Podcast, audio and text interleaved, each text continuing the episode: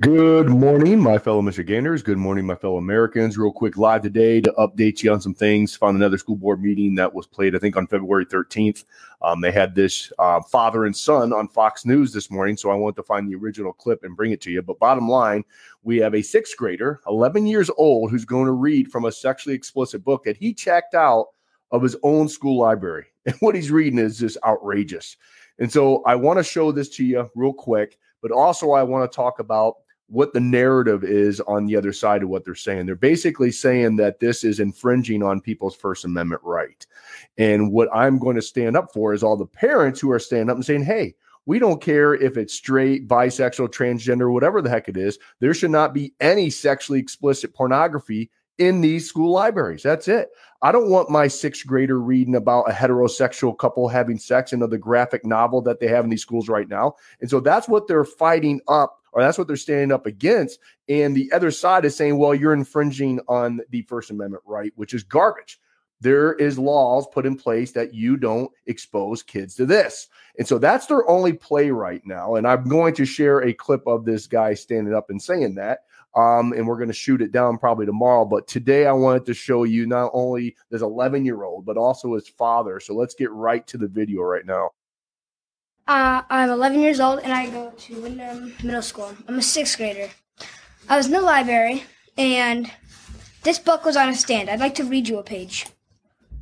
My back over my hips as I ask if we should take off, take our clothes off. And he's saying yes before I finish my sentence. He's pulling off my t-shirt, laughing when I can't undo his shirt buttons. He's undoing my belt. I'm reaching into his bedside drawer for a condom.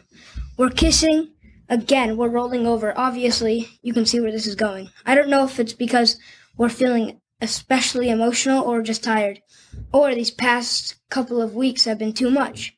But this reminds me so much of the first time we had sex. We were both fucking terrified, and the whole thing was kind of terrible because we didn't know what we were doing.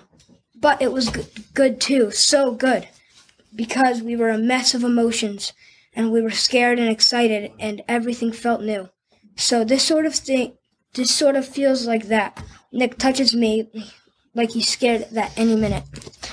Now, this book was at my middle school and it was on a stand. When I rented it out to show my dad it, uh, the librarian asked if I wanted more and if I wanted a graphic novel version. So I'm that kid's you're good. father. Okay, good. I was asking for you. Yeah, I'll take another three minutes. So that's my son, Okay. 11 years old, and went to his library and found that by the entry door of our library, this is the smut that he is finding. All right. I don't care whether it's gay, straight, bisexual, whatever the terms are for all this stuff, doesn't need to be at our school. Doesn't need to be at my 11 year old's library. And then as far as genderqueer, I've got a son in the high school as well. And this is bullshit. We know it. All right. We do not need to be having literature that's showing boys how to suck dick. All right. This is, I'm very, very frustrated about it. Okay. And you may think that schools know the best for our children. You know who know the best for our children? The parents. And if you remember this, I was here last year talking about masks and I even offered you proper usage for a mask and you said I was bullying. And you know what I would like to say to everybody right now? Where are we a year later and what has changed why you don't wear your masks right now? So what has changed in the medical field that is showing you that you don't have to wear masks now? So like I said, listen to the parents. I can tell you right now, I don't work anymore and I will be more than happy to focus my time and effort to the security of my child and children in this school. All right. I will be a thorn in your sides. So I just want you to be aware of what you've woken. Okay. I'm sure that a lot of you guys are fine and great people and have nothing but the best intentions for our children. But by the fact that this has to take four months for a school to get this book out of the out of the library is ridiculous. The parents are here right now and they're speaking, and you need to listen and do something about it quickly. Thank you. Spot on.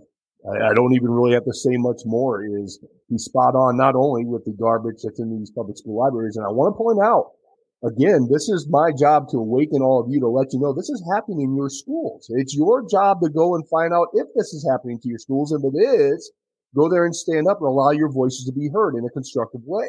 Because a lot of this came into basically fruition and into our awareness when COVID happened, when they shut down everything and, and parents started listening to what the teachers were teaching our kids. Now everybody's like, well, wait a minute, what's going on? So I want to bring this to your awareness. Is this happening in your schools? I don't know, but it's happening in a lot of them. And more and more of middle America, more of these rural areas that uh, places that you, nah, it's not happening in this small town. It is. I have exposed so many school boards and what they're doing behind the scenes. And I know the parents out there, they need to take a wake up pill and understand that something's going on and you have to stand up against this garbage.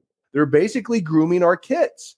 And, and it's the right thing to do. And he's spot on about the mask. I mean, it's funny when you see people are wearing a mask nowadays. I don't really care if you do or not.